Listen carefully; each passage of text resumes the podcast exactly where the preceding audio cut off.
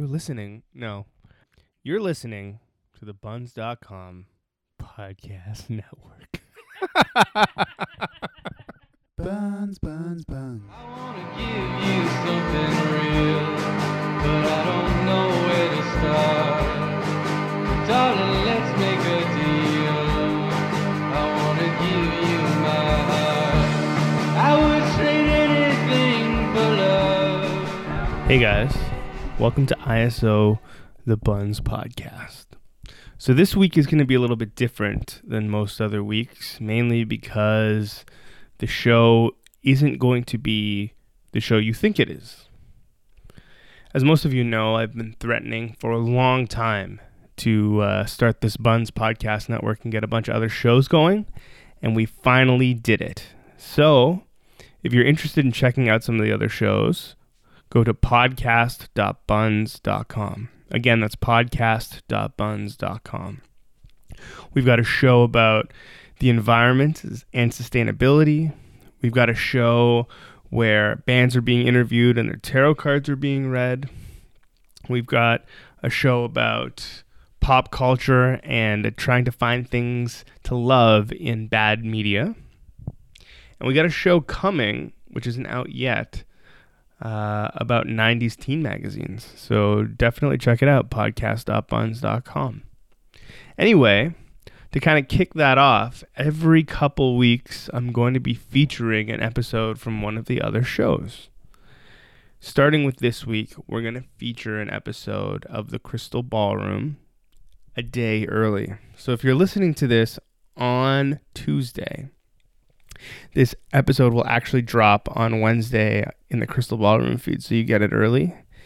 This is episode four, I believe, of the Crystal Ballroom, featuring none other than Tokyo Police Club, or more accurately, Graham from Tokyo Police Club. So give it a listen. Let me know what you guys think. Email me podcast at buns.com. Follow us on Twitter and Instagram at BunsPod to get all of your Buns Podcast Network needs. Thanks, guys. Here is the Crystal Ballroom.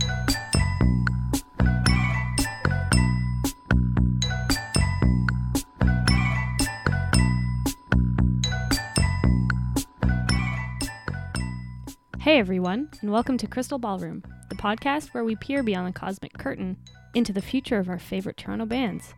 I'm your host Vanessa, here with my co-host Koji, and this week we sat down with Graham of Tokyo Police Club, or more importantly, host of the Stay Out of Riverdale podcast. This week it got personal. Graham asked us questions about his life. We talked about love. We talked about nu metal.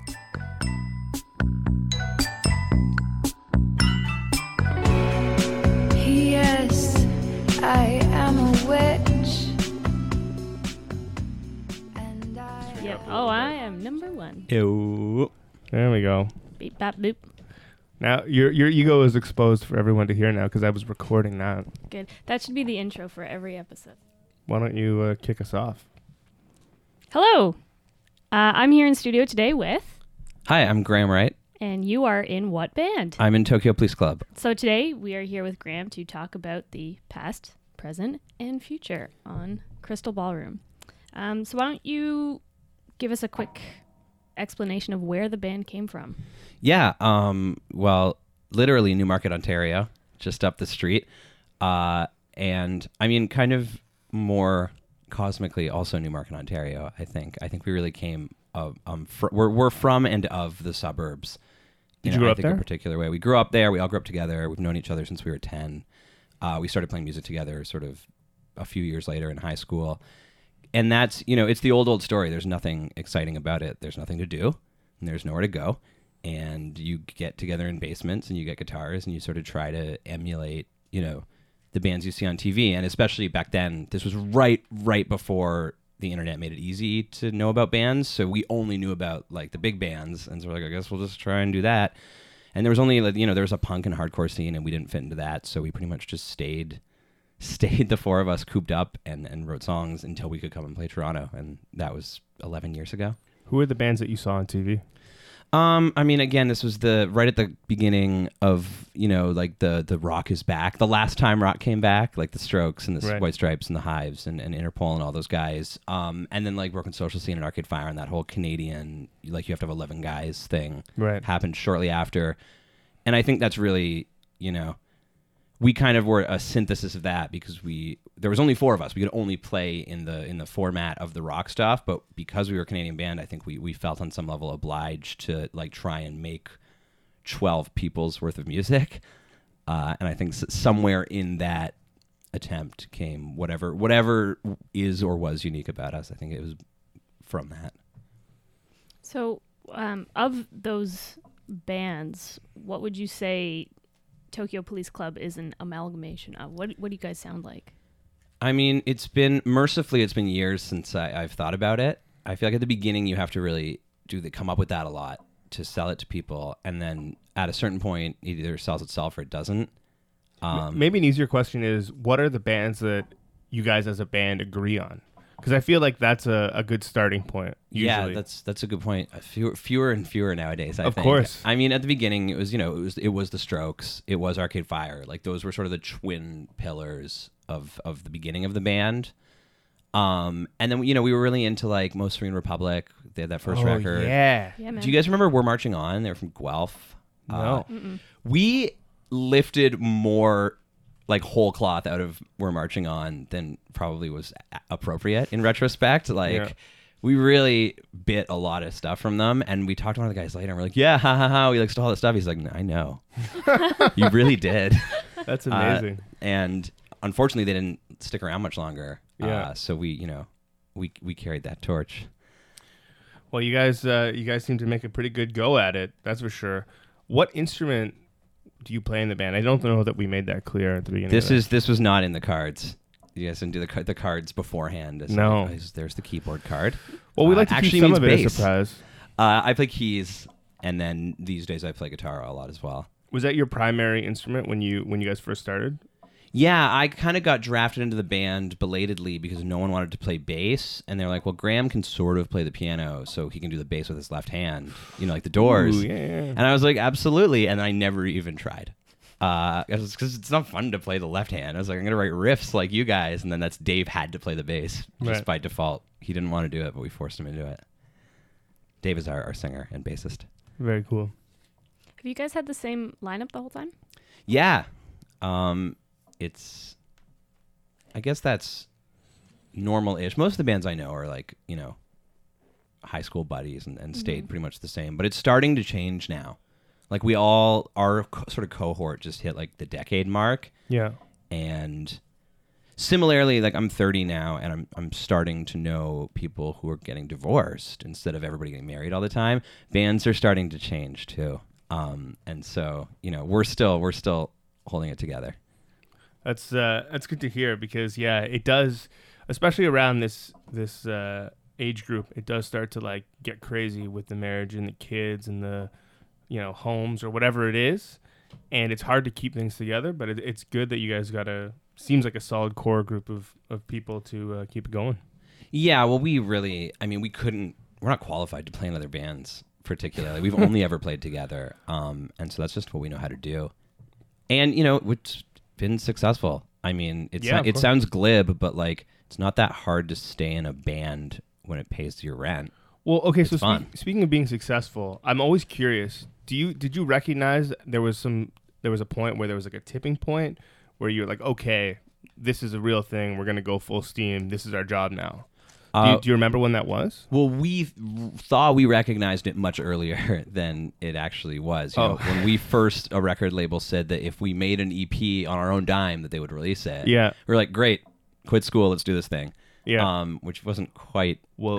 Yeah, yeah. Cart before the horse. We lived with our parents, so that really helped. You know, it didn't we could just do that. We could go tour America for and just lose money every night, just bleed it out because it was just we'd spend our college funds on it. right. Um, and f- frankly, it seems like it was a better use of the money. As I was, I would have been like, a, I have no idea what I would have been. Yeah. I maybe maybe I would have had debt and a a sad, degree. sad podcast host. I'm still a sad, sad podcast host. I got that shit for free. Um, but yeah, so that that I don't know what the actual point was. I was thinking recently, like, um, it's in as of May first, it will be ten years since I moved to Toronto, since I moved out on my own, and I think that in retrospect, that was kind of that was the beginning of it being my job. Like Right. after that, I never did other work, and I I always managed to you know pay my rent and and feed myself. So I guess there, but you know, it's a constant ebb and flow, and I think the the glory days we didn't know were happening when they were happening. Right. That's normal. I mean, it's a slow transition. It's like watching yourself grow. You don't notice it, I guess. But in my head, I always want a band to come in with a story a la that thing you do, where it's just like, fucking, you hear the song on the radio, they're all like running down the street, turn on 96 or whatever, and you know? Well, that's, I what, want. you learn is like, and I mean, it happens in that movie, right? Like Yeah. they get the song on the radio and they think, "Oh, great, off we go," and then it crumbles. Right, yeah. Uh, none of us joined the military, and none of us were replaced by the Wolfman. But Yeah. it is, you know, I remember we knew when the song was going to be played on the radio for Wait, the first time. Do you guys have all- a herdsman side project by chance? Uh, not yet, but I think it's coming. Okay, there we go.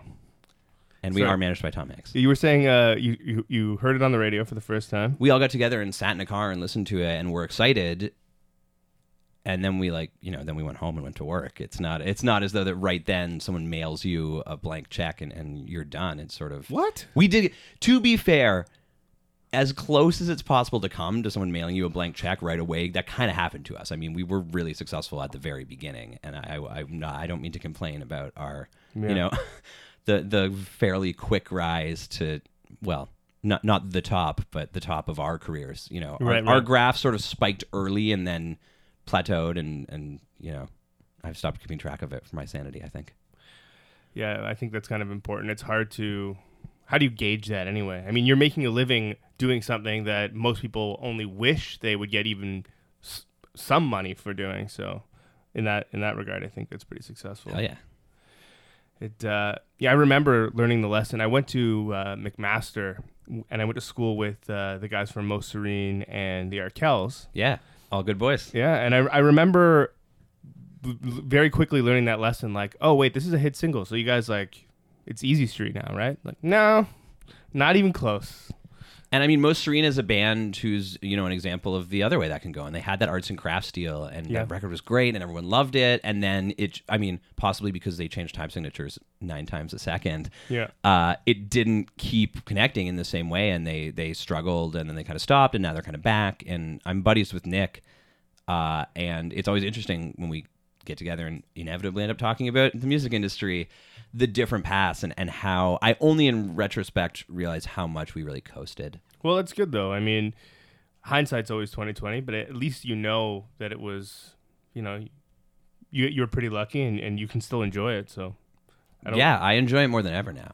Well, you mentioned a podcast. Let's talk about that for a second. Oh, I'm great! always Yeah, this is in the grand tradition of podcasts. I can't come here without pumping my own uh, my own tires. yeah. Um, I co-host with my friend Kate Killett uh, a podcast called Stay Out of Riverdale, which is about the TV show Riverdale. What? Uh, and it's just like once a week we get together with a guest and and just talk about it. Here we go. Go Yep. go. I so I love Riverdale. You should come on the I've, pod. I've seen, like, I don't know if it was on Facebook or what, but I have seen things for your podcast, so Yeah, I know it exists. Um, and I just recently got Koji on the on Yeah. the Riverdale train. You just to- opened to- Pandora's box. I just watched the whole thing this weekend. Oh my god! Yeah. Well, I'm af- not. I'm not qu- quite caught up. I just caught up so- this morning. what? Yeah, I'm. I'm like an episode or two shy. Just But- keep it roll. After we finish Crystal Ball, we'll just do like a, a cut, and then we'll keep going, and I can get a, a green episode in the bag Yeah. There we for go. later. Yeah, I'm into it. Oh, man. love that show, man. It's so great. It's so fun. It's we It's- decided to do this podcast talking about the future. They announced it, and Kate and I were like, "That's wild and possibly ill-advised, but bound to be interesting. Let's commit to making a podcast about every episode before we've seen a word of it." And it has. I haven't regretted it at all. It's just fun to talk about, even when it's Yeah. t- terrible. It's a blast to talk about. Yeah, and but I mean, I feel like the show is getting better. Each episode sort of builds the universe in a way that makes it better. They're to figuring watch. it out. Yeah. I think the second season is really gonna fire on all cylinders. I'm You, it- so. you know what? I, I've come to to terms with the fact that like you know it doesn't even need to be justified, even if it remains as like or bad or however however you want to look at it. If it remains where it is, I'm still gonna just keep watching it because Yeah. it's compelling, if nothing else.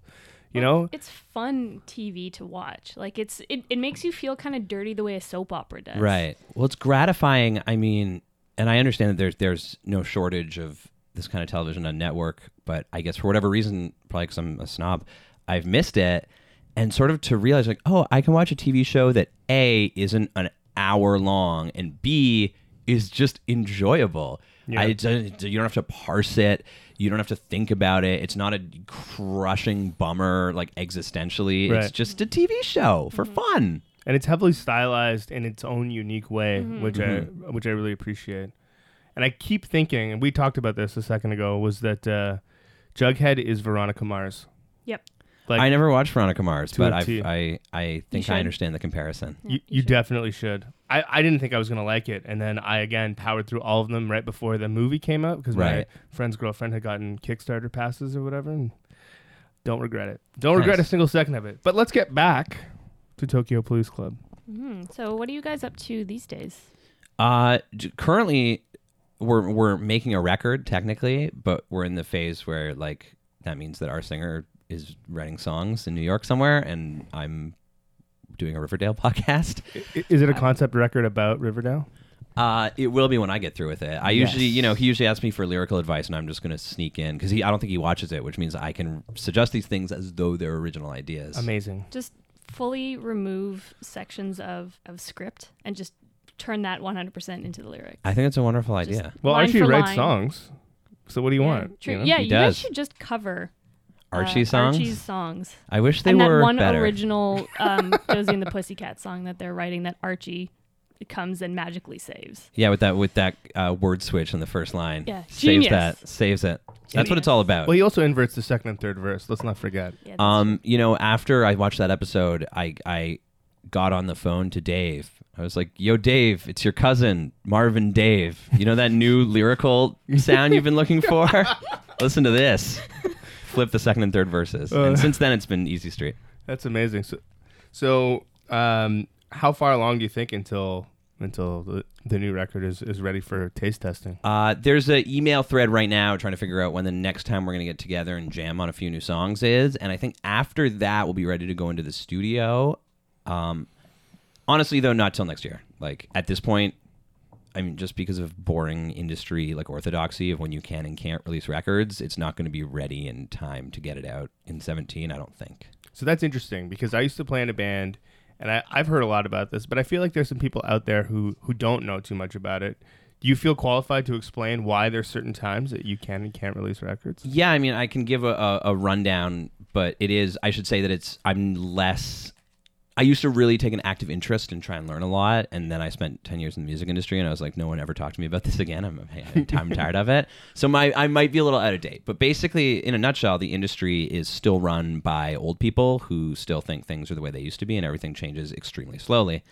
Um, and so the sort of common orthodoxy for years was that around the Christmas season, which is generously interpreted to basically start in like late October, the only records that come out are the like Christmas present records. So Justin Bieber, Mariah Carey, Michael Bublé will put out a record every year now, right? Yeah. Um, and whether they're Christmas records officially or they're just the new like world beater record, Adele or what have you, that's pretty much what comes out. And the idea is don't even bother because all the press attention will be sucked up, all the radio will be sucked up, all the displays at you know HMV and, and Tower Records back in the old days Yeah. will be taken up. So don't put out like a Tokyo Police Club record. So you heard it it'll here disappear. first. The new Tokyo Police Club record is not a Christmas record.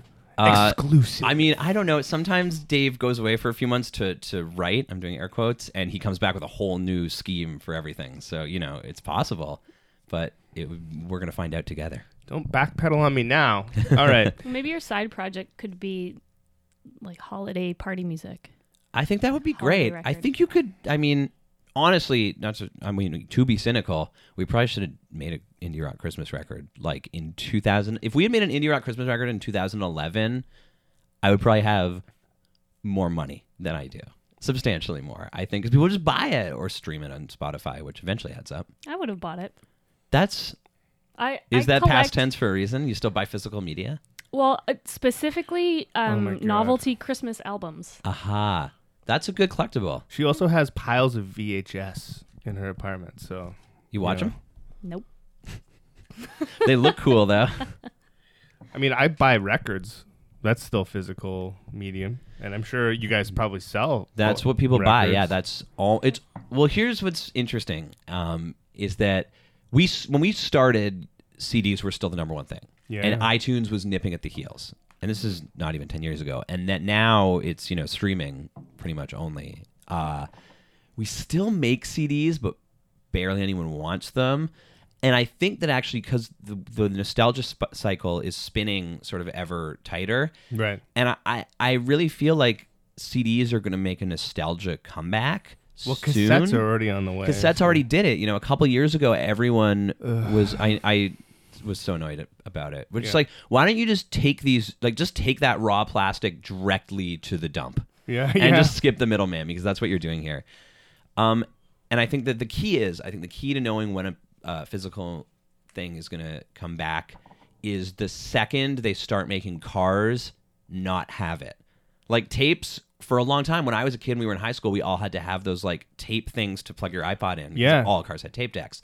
Then all cars had CD players. Now cars are starting to only have aux ins and like Bluetooth. Bluetooth, yeah. So I think given another year or two, CDs are going to come back. You're going to go to Urban Outfitters and pay like 19.99 for Enema of the State on CD. Okay, so here's the thing, though.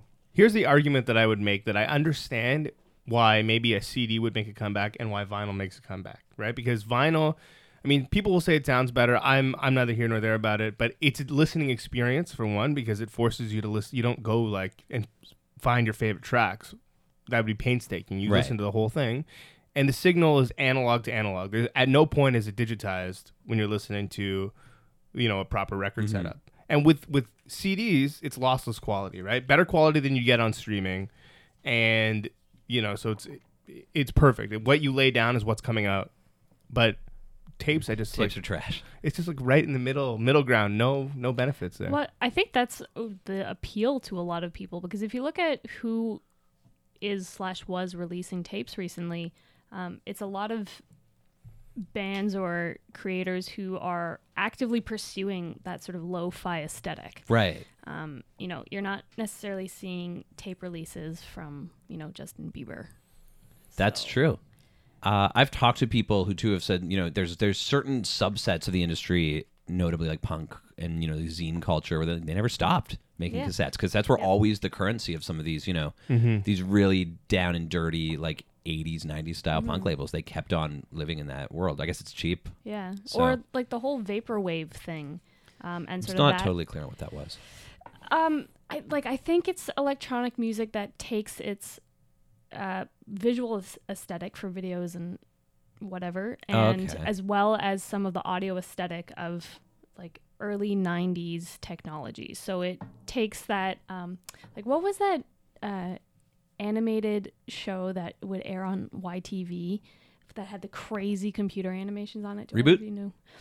Same time, but not reboot. It was like little mini clips Oh, I wish it was reboot. and oh, they and were there's linked weird, with music. zany, like acid trip shit. I don't know what it's called, but I've seen, I've found them all on YouTube recently. A friend of mine found them all on YouTube yeah, recently. I'm sure someone listening knows exactly what I'm talking about. They're yelling um, it now. I Yeah. feel like I should know. Yeah, and I, wish it's that I do. It's driving did. me crazy that I can't remember, but that aesthetic, you, you know, sampling that kind of sound and using those '90s clunky animated visuals, Yeah. that is sort of the core of what vaporwave is. I think it actually started though.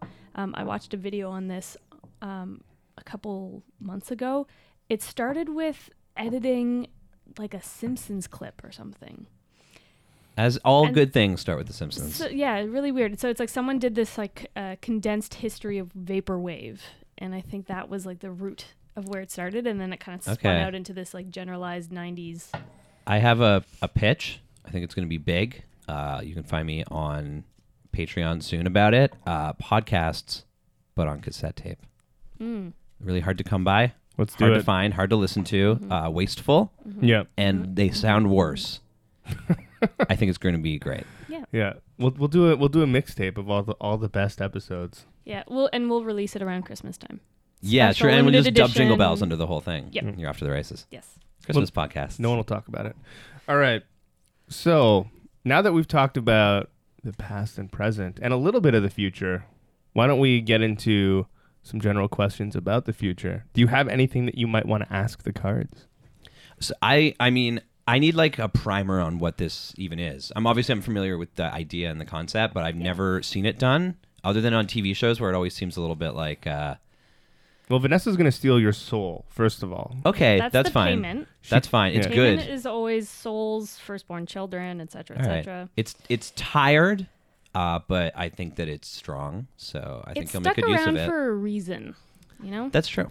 you know. Yeah. Um, the way that people read cards kind of varies from person to person, but the way that I do it is the cards are meant to be used as sort of a psychological tool, hmm and um, the images in the cards are supposed to evoke kind of universal meanings.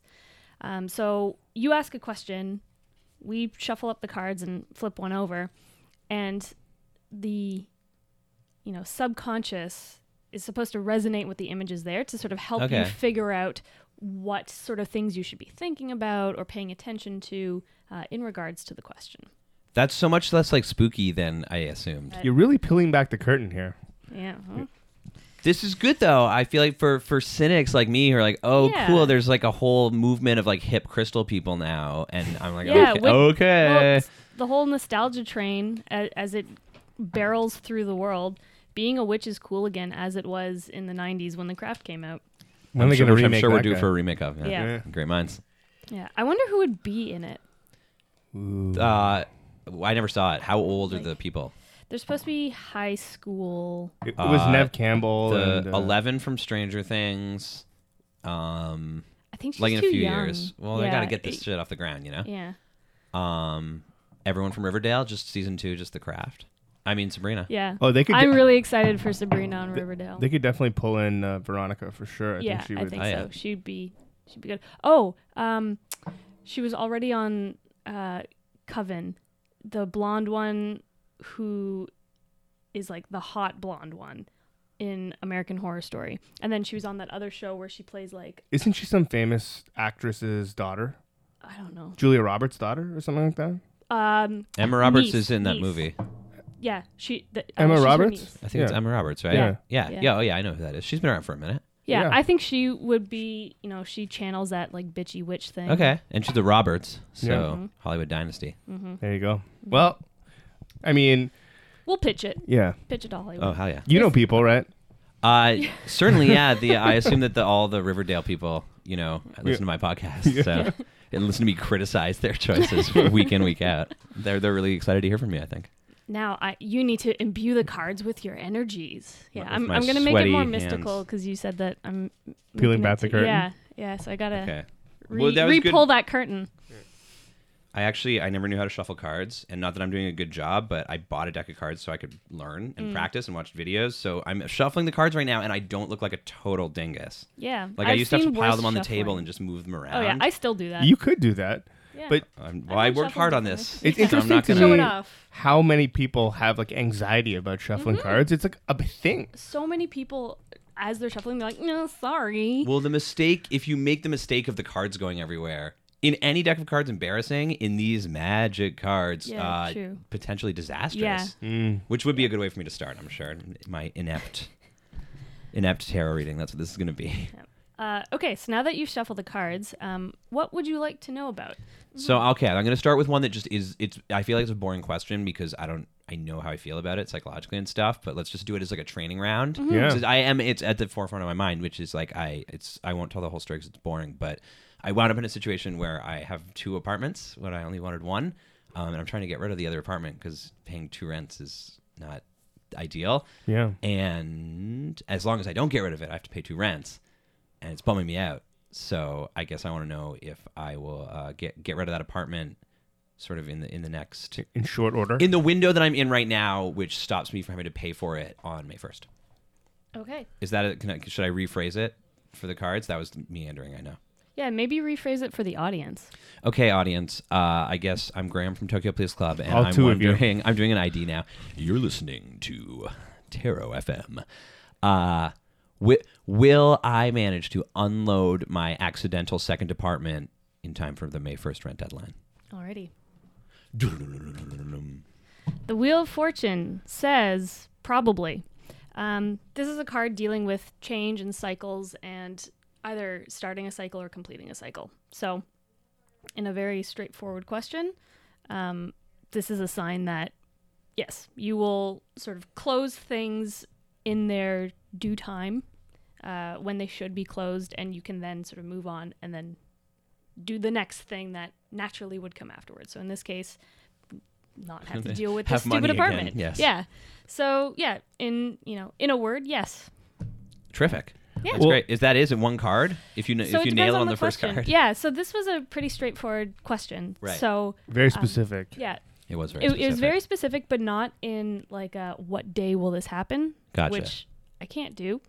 Um, but yeah, what? because because it's a pretty, because it's a pretty uh, straightforward question, it can be answered, you know, with one card in a pretty straightforward manner. Okay. If it's more like what should I know about, or I'm making two decisions, or this and that, Right. then we'll do the cards. I might get you to split the deck. I might pull multiple Ooh. cards from, you know, certain orders or whatever.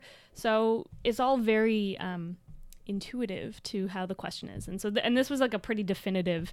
If sometimes I'll pull a card and I'll be like, I don't know what that means, so we're gonna pull another one Oh, until I figure it out. Okay. Um, because it's all symbolism, right? And Yeah. so symbols can mean multiple things. Different cards can mean the same thing, Okay. um, like sort of degrees of the same thing. Right. So it's all it, it's a bit of a conversation between you and me because I can talk sort of going down option A of a card, and you could be like, I have no idea what you're talking about. This Uh-huh. is bullshit.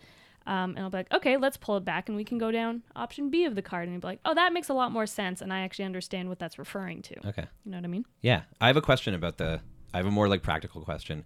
Are all the like on any set of tarot cards anywhere are the illustrations always the same, or are there like different ones? Because this is a very evocative illustration on the Wheel of Fortune. It's uh, it's sort of a, a look Pat like a, s- Sajak a and Vanna White. spindle. Yeah, it is just a photo. It's a Polaroid of Pat Sajak, which is weird. Um, no, it's so like it's a my custom deck. it's it's, it's a stack of uh, pictures, uh, some of which have been scribbled on. No, it's like a big cloudy like hand of God turning uh, like almost like a spinning wheel. And on top of it, there's a king and a queen, or at least people in crowns and robes, who look stoked like they're dancing. And then off to the very corner, you can just see like the feet of someone who has been plunged off the wheel and is tumbling into like the open sky. Uh, and I feel like it really um, it sums up exactly what you said about the card pictorially, Yeah, which is I'm very impressed. I don't know who drew it, but they did great. So there's a couple of um, histories of the cards, and this is all stuff that we're actually gonna probably cover in a sort of intro episode zero podcast. Well, we can cut all this out we'll- if it's redundant. It's okay. We'll do like a little uh, And I a won't. little mini lesson. Well, No so one. Some people might not start at zero, and then Yeah, everyone's just going to be like, "I want to hear that Tokyo Police Club episode." true. So and then they're could right be. They're like, "That's not the zero For a singer." lot of people. I'm turning it off.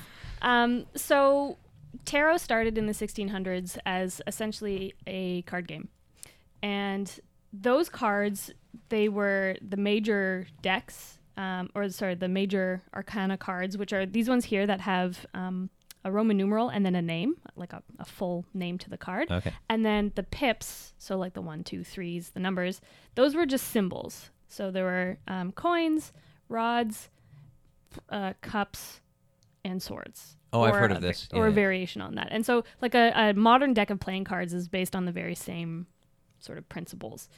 Um, so from that was sort of like the Marseille tradition of cards, and so um, they all of the images were very much centered on sort of characters. Um, then in the 1800s, the uh, Rider Waite deck was created by uh, people in the Golden Dawn, uh, which was like a religious occult sect. Great name. Um, and side project. that that became uh, sort of the the golden standard, so to speak, of tarot cards for. Uh, I mean, up until now, even. Um, so most, if you pick up a book, most books will be based on that history of imagery. And so this deck here, which is the Morgan Greer tarot, tarot deck, um, is based on that same type of imagery. So um, the basic symbols that you see will be pretty consistent throughout any deck that's rooted in the Rider Waite um, imagery history. Um, there are other decks that have since uh, um, been designed. So one of the more popular ones is the Thoth deck, which was created by uh, Aleister Crowley. Oh, the from the Church of Satan. Yes? Uh, Wasn't he the? Yeah. No, no, that is. Who am I thinking um, of? LaVey. That is Anton who I'm thinking of. What's Crowley's deal? Didn't Uh, he so have like I've a heard of weird him. mansion and shit? and- So he he was the um, main cr- creator or proponent of Thelema, which is another sort of occult um, sect. I don't personally know a ton about this stuff. I kind of just have cursory knowledge of all of Okay. this. I'm lumping all my heathens into one. Uh, yeah, you know, all all general. those evil people and whatnot. yeah, the et satanic panic Mhm. section of my brain is just Yeah. like not very complex. Yeah. Um, yeah, so he created a tarot deck which is sort of like half in, half out of this type of imagery. And then um, a lot of uh, very modern decks, like decks created in the last 20 years or so, um, have imagery that's completely removed from um, the Rider Waite history. Um, so, uh, a really popular example is the Wild Unknown Tarot, is uh, an indie deck created, I don't know, I think like five or 10 years ago. Um, and it all it has imagery that's like really completely unrelated. A lot of the names have been changed, um, and it evokes kind of a different type of symbolism. So, all of that to say that not all the decks are the exact same, but many of them are rooted in very similar uh, symbolism. So the bigger differences are how each reader does their thing. Yeah, like and you said. And specific decks, people say they have different personalities. So I have another deck which is also rooted in the Rider Waite um, image history, but the imagery is very like tight cut on uh, people and and the scene. So Ah. um, let me see if I, I don't want to go through the deck. I'm just gonna make Let's not again. curse the reading No, with okay. uh, some I'm just Wikipedia gonna go shit. through the deck because um, I'll just make you shuffle it again, anyways. Can I uh, just loop this back around to Bunz for just a second? Because you were talking about an apartment that you needed to get rid of. Are you a Bunz user? yeah, I posted on Bunz Home Zone. Okay. I got tons of response. I should. I almost someone almost took it and then they moved to Australia. Fuckers. So Unreliable, flaky buns. Flaky buns. Anyway. This is my main beef with buns. So flaky. well, people like- are I- flaky. Yeah. I Buns like it is in just people. I like it in my croissants, not in my people. Ayo. Here we go. Comedy at its greatest. Yep. All right, I'm can hilarious. can you reshuffle that Yeah, that guy let's for reshuffle us? it. I'll just put this right back in. And Yeah, so put that Give her a card right go. back in there. Give it a shuffle, and while you're shuffling, think about what your next question is. yeah. Yeah. Um, there's like a lovely floral cloth in front of us. Is that part of your tarot setup, or is it just a Yeah, coincidence? so I'm generally not very superstitious, but one of the sort of basic, inoffensive superstitions that I follow is that um, it's suggested that your cards should be wrapped in silk cloth. Okay. Um, often they suggest uh, either black, So I just screwed up the shuffle. It was very or- embarrassing. Sorry. It's okay. I don't mean to interrupt you. I just Okay, we're all friends here. bore talking about. I think. um, or like a deep purple. So I don't have any of those in solid colors, but this um, cloth has quite a few deep purple flowers on it. So I was like, eh, close enough. And it's silk, and it helps keep my cards not get covered in dust when they're sitting on my shelf at home. So, but I mean, it's not like a strict necessity. Okay, but it does feel like there should be some ceremony around it. I mean, how? Yeah, it makes it nice. Because we got to take it seriously, even if we don't take it like uh, like religiously. It's like when you get hypnotized. If you're like, I'm not going to get hypnotized, then you won't. Yeah. It's not like it's not real magic. Yeah, but exactly. You can make the magic. You ready to get hypnotized? Yeah, let's do this shit. You know what's hypnotizing? I don't. People probably always say this What's if they that? do it in here, but like right between you guys, there's the big now cover when Bunz is on it, and the like right in my sort of whenever I stare into the middle distance, if I don't want to look into one of your eyes, there's just like this really like well researched um pink sex toy. Like they just it's doing all this stuff that I'm like, like that's all for a reason. It's like all of those twists and turns, they're all like lovingly molded for specific reasons, and it's it's just right there in my field of vision. Yeah. That's that's for a different podcast though. That's uh, the, that's the there's there's not, like- ballroom after dark. yeah. There's not a, a dildo card that just comes out and you're like, oh, I'm, I'm screwed. Again, that's in my Yeah, that's in a my custom custom deck. deck. This is just the now cover of Bunz. This is just a token. Yeah. Uh, all right. So, do you have another question? Yeah, yeah, yeah. This is a vaguer one. You can tell me if it's too vague, but I feel like you know, as I as I said, I'm 30 now, and over the last couple of years, I've been thinking a lot about the rest of my life, about the future, appropriately. Ooh, okay. and I feel like I've made a lot of uh, smart decisions and gamed out, you know, the the next few years of my life in a way that I feel really good about, and I feel like I was I did based on really solid information and good processes. Um, and I guess I'm I'm wondering if I truly believe that.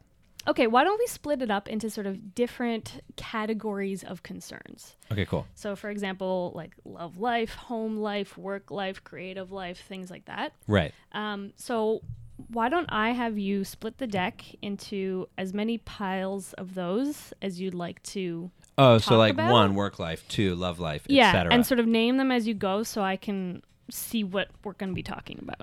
Does that All right. work for you? yeah. We Should I have- like make the size of the piles uh, commensurate to how complicated I feel like? well, the- that's actually I almost wish you didn't bring that up because that's one of the sort of methods. Um, I guess I'm just a natural used- yeah, reader. Yeah, you you must have some degree of psychic nature in you. um, yeah, so w- one of the sort of factors in a reading is the when you ask the person to cut the deck, um, if a pile is higher or lower, can determine if that's sort of what they're subconsciously leaning to, or maybe what they should consider more. Um, so that is one of the aspects to it. So Looks like somebody's been to therapy already.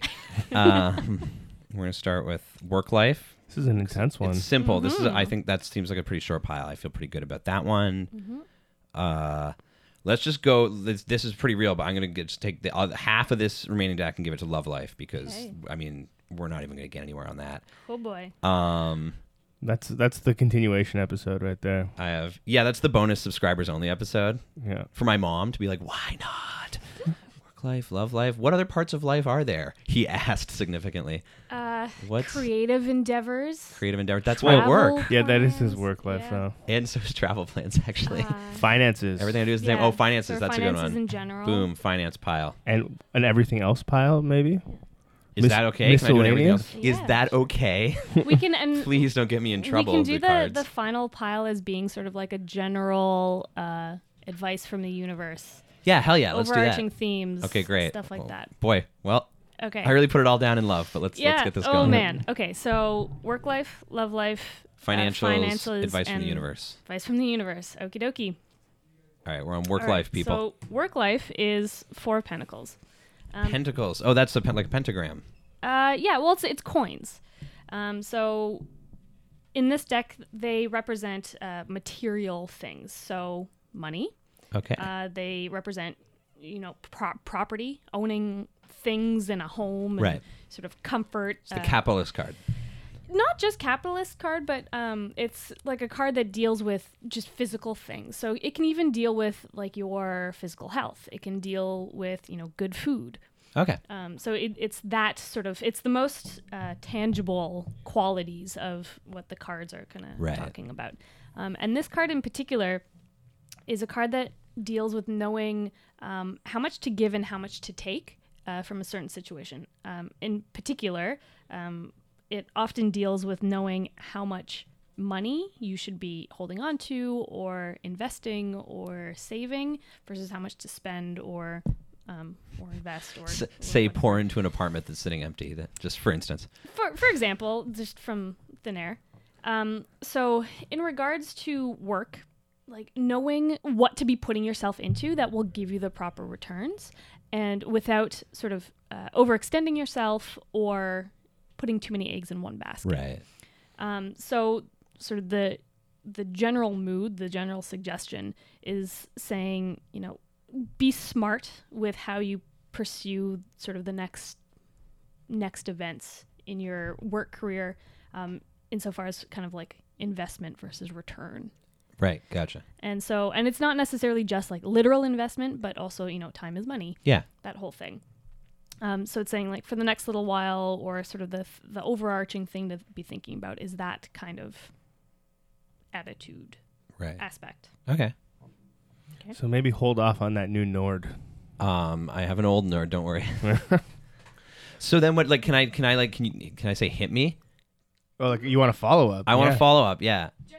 could I ask? Am I? Am I? Is my current balance good? Am I? Have, I- have I been So picking the right you- priorities? Have you been doing that? Right. Exactly. Because I think I have been. So let's see what the cards have to say. So the uh, follow-up card is um, Temperance, which is a major arcana card.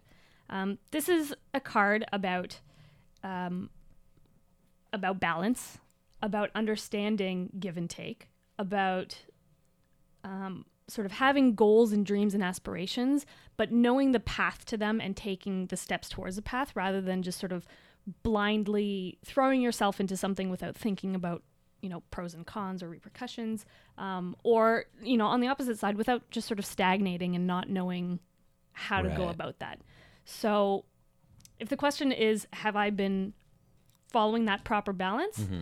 this is a pretty good indication that the answer is yes Okay. Cool.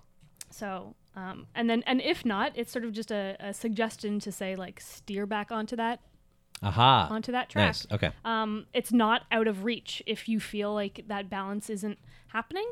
But if you feel that balance is happening, then you know it's kind of a go with your gut that is probably true. Right. So, um, all in all, this seems to be uh this pair of cards is kind of saying like you kind of know what you need to do and you've already been doing it probably. Crushing it. Yep, you you got it. So The cards got my back. So that Christmas album is gonna be sweet. It's gonna be a smash. Uh, well, let's just get right into the love life pile. okay, We got a big pile. Sounds juicy. I just want like universe advice here. I don't have a question. Hopefully, it is juicy. Yeah, It's good. hopefully. All right. That's weird. so- It's the uh, the crusty old bachelor card. That's well. Well, this is actually it's a weird card to get for like a single love life flip. Um, it's Justice, which is another major arcana card. So something I didn't really mention yet is any of the major arcana cards are typically indicative of um, a major choice, a major influence, um, something that you should really be paying attention to one way or another. Um, so it's either like a really big confirmation or a really big warning sign or something like that. Um, that said, this is a this is a weird card to get in regards to love because it's a very um, unemotional card. It's a card about um, very much being uh, pragmatic, being uh, practical, being uh, unintuitive, and being very much um, making decisions on on fact and sort of opt- trying to optimize things, um, make things resolve fairly. Um, none of those are really qualities that you necessarily uh, associate with relationships. So I'm now going to take the, the the liberty of flipping another card. We're clarifying. We're clarifying. We're going in. So um, the next one is King of Swords. Great card. Yes, this is a um, Like, it looks great. I have no idea yeah, what it means, In, obviously. in combination with with justice, it um, it it tells me that uh, perhaps um, you are too much like this uh, in your love life or have been in the past, and what you need to do is sort of like release that um, that pragmatism a little bit to sort of fully Let your heart guide you. yeah. It, it sort of suggests being like a bit too in your head because this is a card about really uh, being like smart, being really at, like actively doing those things that I was listing before. Um, and so, it, seeing as it was sort of like a general, like, what's the deal with my love life? Um, it, it, it indicates that this is the the attitude that maybe you and, and, and, like maybe this is something that you can inform me on it's either the attitude that you need to take on or the attitude that you have been doing so far and that's kind of why you are where you are now it's like a situation like a situationing Right. spread Okay. does that sound right Yes. okay Yeah. um so then my question is do you want to ask the cards what you could do to change that or are you okay with that I do have a follow up question for the cards. I'm trying to think of how to phrase it as a question. you Let's could just, talk through it Let's just walk through this. yeah Um, because I feel like that's that's pretty accurate. Um, of late, but I feel like in the past I've gone the other way, the opposite to Mm, what that mhm. was saying, with questionable results, shall we say. Um so what's the question? Uh really? or maybe um see, like seeing as the being on the other end didn't seem to lead you to the right situation how do you land in that middle ground Right. Yeah, what she said. okay Cards. yeah Cosine. all right queen of rods so this is a card that suggests um not exactly like following your heart or letting your heart lead you um, but s- sort of. Uh, rods tend to be a card about passion more than sp- like emotions specifically. Um, and so this kind of suggests you do want to sort of go with your gut a little bit in that sense. Don't overthink things um, and allow yourself to like live passionately in that sense. Um, the other suggestion that it could be hinting at is finding someone who has that quality and have them kind of be your balance. Um, because th- th- these are, are sort of paired cards when it comes in- to relationships. But again, it, it's either uh, an energy that you should imbue in yourself or find that other person. And that's sort of what you should be looking for in a mate to Right. help you reach that middle ground. Okay. So they help balance you out. So, Gotcha. No. Okay. All right. Find All right. yourself a real firecracker. Find myself a queen of rods. yeah. Yeah. She looks like a real firecracker. Yeah, she's a holding babe, man. She's holding a big sunflower Yep. and a, and a And rod. Stick. Yeah. There's definitely big there's hit and definitely stick. a joke to be made there. Get that- into kink. T- got Yes. it. Let's go. Yeah. that I'm just All gonna right. move on. Yeah. find a Um, kinky blonde girl. With the sunflower. Mhm. That's why I'm gonna walk out of here and with a sunflower tattoo, like in the Matrix. Oh yeah. Mhm. Follow the white rabbit. Uh, fine. Uh, dope. All right. Finan- Let's. Should we move on to financials? Yeah, unless you got more questions for that one, we can move on to. I don't have more questions. I mean, I could keep. We could keep on turning over cards all night probably, and keep on turning over uh, Yeah. unexamined rocks in my psyche. But Yeah. let's not. How- let's how spare the listeners. Do you go? Yeah. No. Not, let's not go too deep. This will be a four-part episode. This is a four-part episode that is of interest to no one except myself. Anyway, I think I take away from that you're more of a Betty guy than a Veronica. oh yeah, that's probably true. There you go. Yeah. Nice. I dark, just but dark Betty. dark Ooh, Betty. yeah, yeah. Dark Betty. Wow. Real queen No of rods. That one. Yeah. She is a real queen of rods. Yeah. actually, I think regular Betty is. Okay. Yeah. I think regular Betty is. Okay, let's uh let's let's see Alright. what the what's in Financial store for the yeah. monies. Let's get in there. Woof. Ooh. Uh, blindfolded lady surrounded by swords about to be murdered. Yeah. This is great. This is encouraging. Yeah, not a great card. Um, it's not necessarily about to be murdered, but Don't like don't don't spare the uh the queen of rods. Give it to me, give it to me straight, Doc. Um, so this is the Eight of Swords. Um, this is a card that talks about lack of information or feeling like you can't make decisions because you are restricted in some way. Um, generally, s whatever information you need to take action, you don't have. Um, so that could be, you know, in regards to finances, not knowing where your income is coming from, not knowing where your income is going, um, not understanding the systems around your money. Uh, you know, if you have money invested, not really understanding how to maximize that or how you should be choosing those investments or, how to fill a second apartment. Or how to fill a second Just apartment. again, this Ma- is a hypothetical. Making, making decisions about housing that's maybe not the wisest.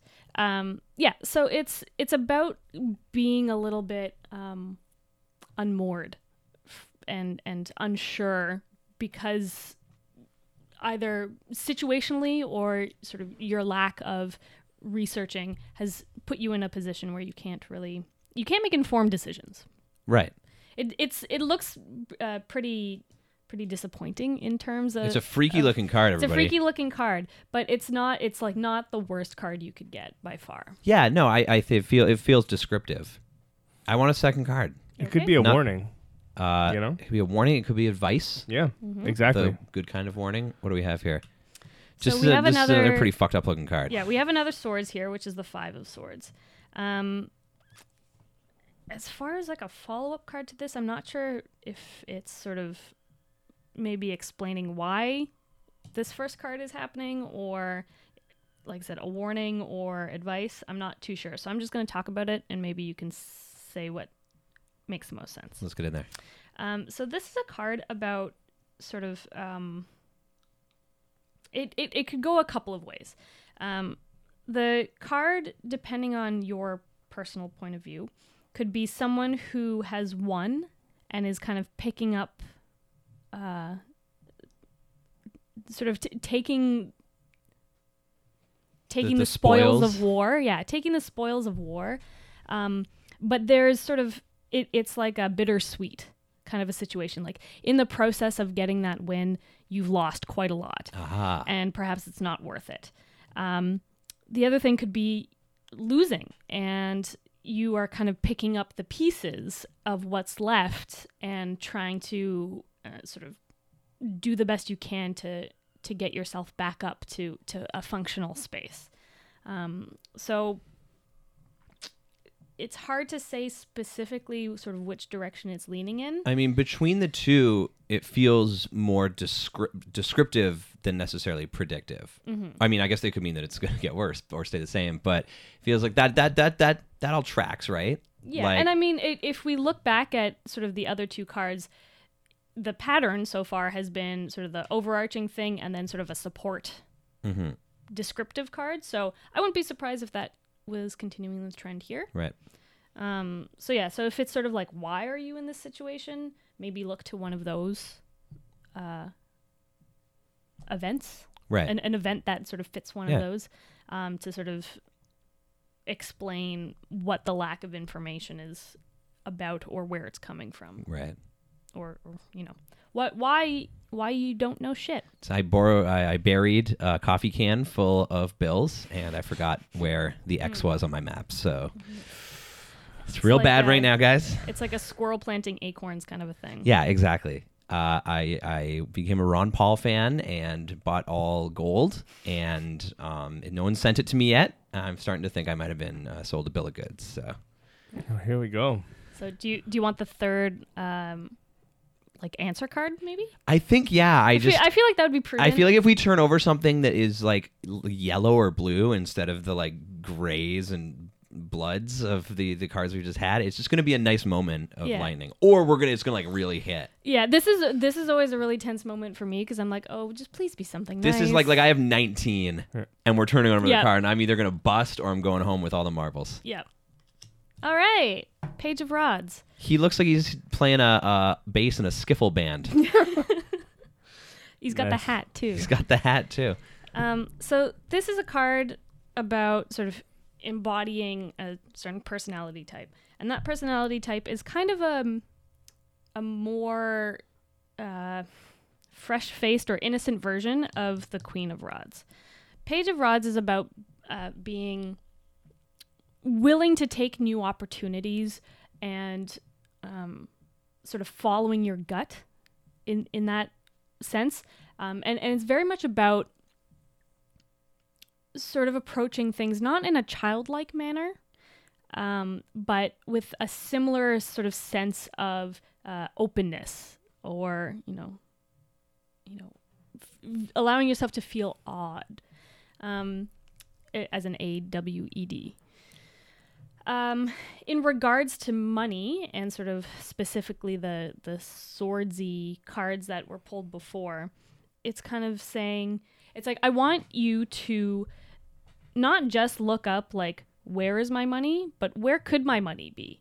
What are all the things that I could do with my money? Like like be more uh, investigative um, ab- about your finances. I- I- at least visually, it's a much more pleasant card, Yes, and it seemed yeah. to suggest some uh, some ways out. yeah Yeah. So that's Yeah, great. It's it's encouraging. All right, so now general General advice, advice from, the universe. All right, so we have the two of pentacles. Um, Oh, like our old friend, the beginning, the Five of Pentacles, first Yeah. card. yeah. It comes full circle.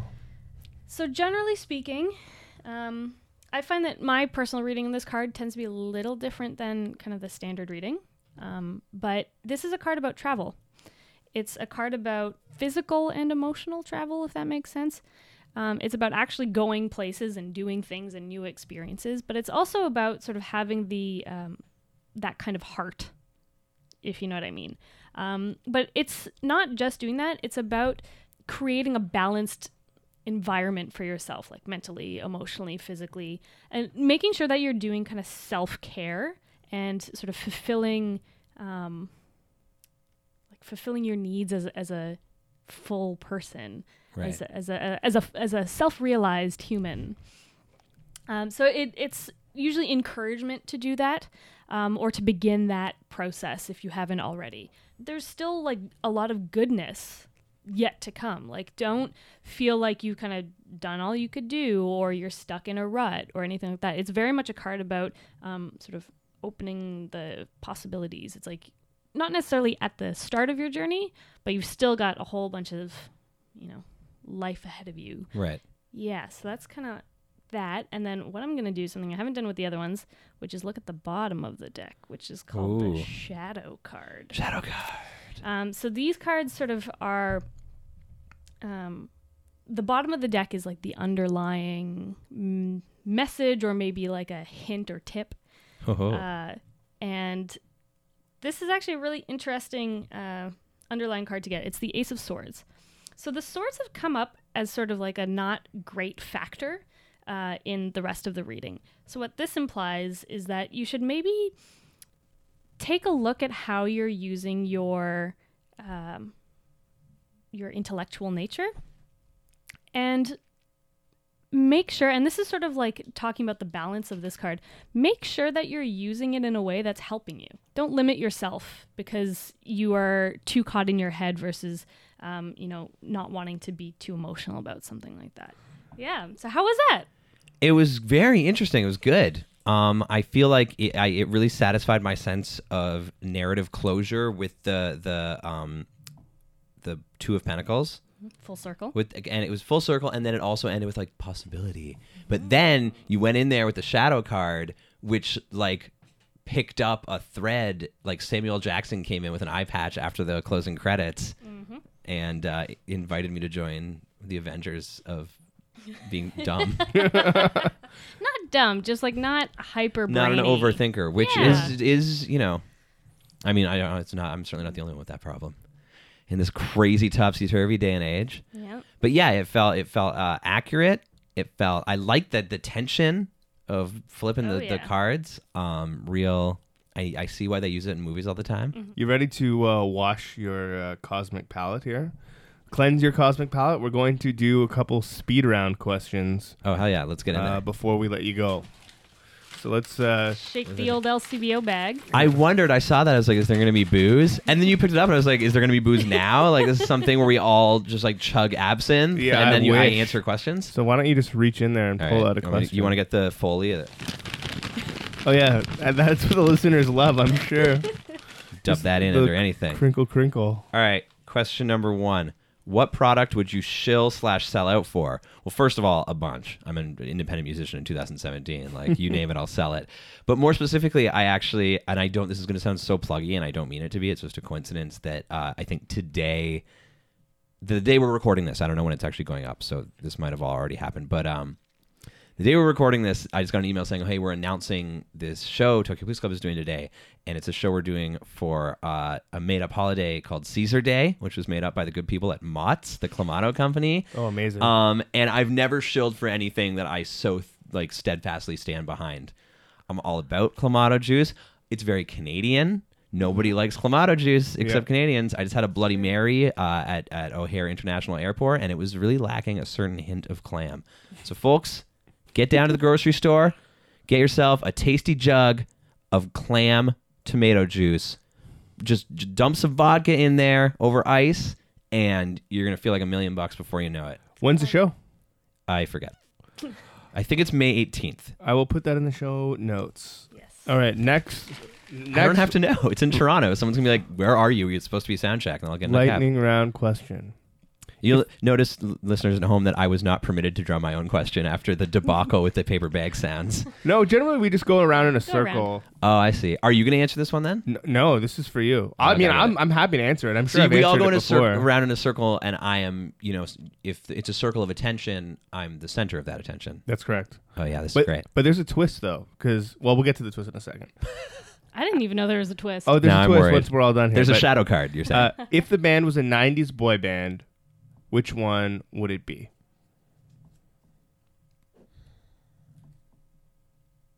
this is a good question, and it deserves careful consideration.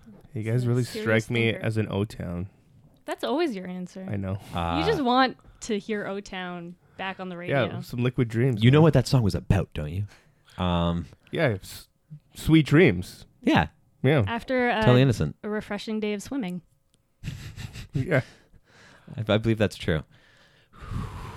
Who? I mean, because the question is not what's my favorite '90s boy band. No. The question is which one will we be, Oh yeah. and I want to try and be clear-eyed and honest about this, Yeah. uh, and say maybe 98 degrees. Ooh, like okay. not the top, you know, never quite made it to the the big show, but we were solid, Yeah, Solid fan base. solid fan base. Um, looked good in a boat at sunset, if I'm remembering correctly. And Nick Lachey is in us, right? Yeah, he's in all of us. I think.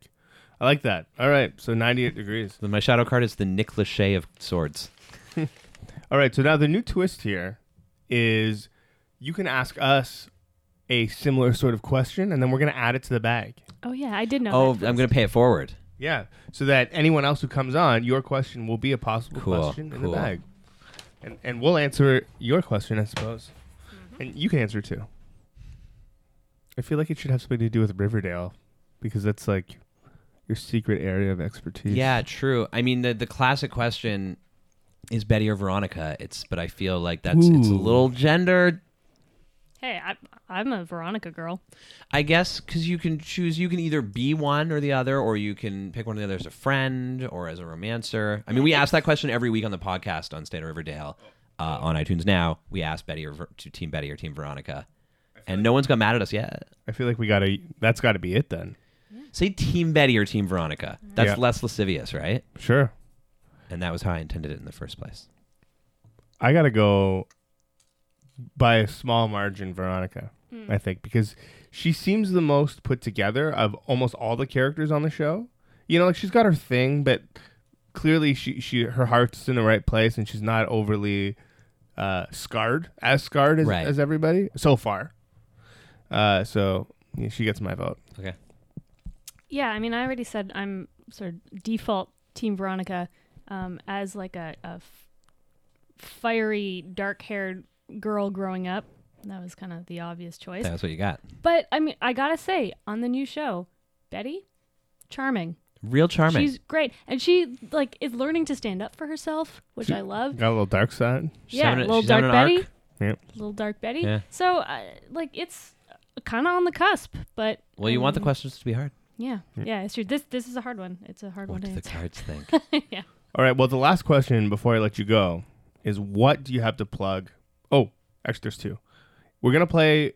Hopefully, not get sued. A Tokyo Police Club song at the end of this episode. What should we play? Yeah, do it. Um, I guess if you want to stand the least chance of getting sued. now, uh, what's one? What's what's a good ender for this uh this here podcast? We talked about the past, the present, and the future. Shit, that doesn't narrow it down at all. Um. Well, Are there any songs with questions in the title? Because I feel like there were a lot of those being lobbed around. uh, pop quiz, Graham. What are your songs called? Do any of them have you shilling various beverage options? Uh, sadly, no. We've not been offered enough money yet. Uh, we actually we we we were about to release our uh, our give a Pepsi to a cop single, uh, and we Very thank. God we just we scrubbed it the very last minute, so we avoided all that. But it was really you thought the commercial was bad. Yeah. Woo! It was close. It was like six minutes long, and we rap in it. Uh, it's just it's bad. You get the DJ from uh, Linkin Park or something in there. Uh, shit. Who was the DJ from Linkin Park? I used to know this. I have no idea. I was just Doesn't trying matter. to bring it back to uh, Nineties music.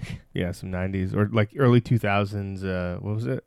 nu metal, nu metal, nu metal, and, but the U with umlauts. Yeah, Uh, I mean, th- look, I had a red Yankees cap that I wore backwards. I'm not too proud. and did it all for the nookie. Um, yes, when I was when that song came out when I was in grade six, I was like, as you say, Fred Durst. Heavy is the head that wears the crown. Uh, I looked at the King of Swords card as I said that, and it sort of looked at me like its crown was a Yankees hat. Yeah, What was the question? What song should you play? Yeah. Uh, Nookie by Limp Bizkit. definitely Boom. getting sued. uh, what's a recent Tokyo Police Club song?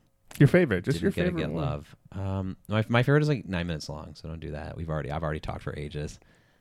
Do um, you know what never gets enough regard is a little song called "Through the Wire" Through the wire, from Tokyo Police Club's 2014 uh, masterpiece. seminal comeback masterpiece, uh, embraced by several, um, ignored by most. Forcefield. Through the Wire is like the second last track on it, I think. All and we right. never got to play it live, and it's really good. Uh, Through the wire. yeah, get it. We're gonna do it. All right. Well, the final question is, what do you got to plug? I already plugged Stay Out of Riverdale, Yeah.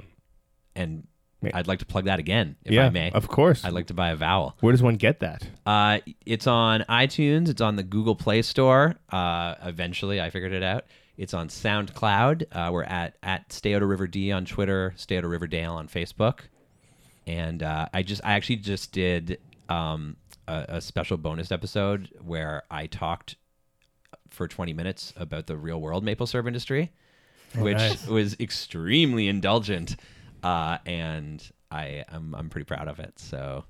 It, if if you liked this podcast, Yeah. but wish there were two fewer voices, well, have I got And a lot more you. maple syrup. and a lot more maple syrup. All right, awesome. So check that out. Obviously, check out Tokyo Police Club, and uh, look out for Graham and karaoke bars around the city. Hell yeah! Thanks so much, guys. This was really fun. I've never done anything like this before.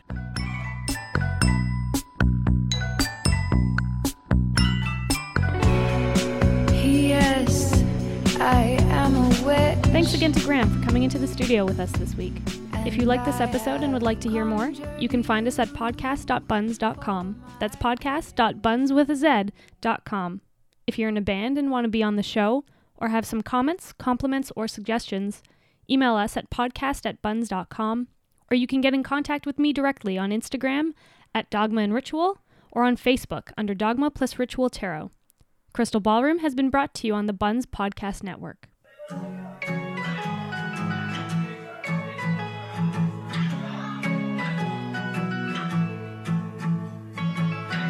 Through the wire to your door, to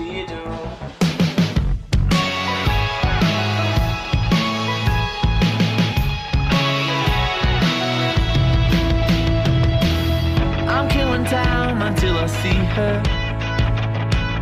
So many days, but I don't care.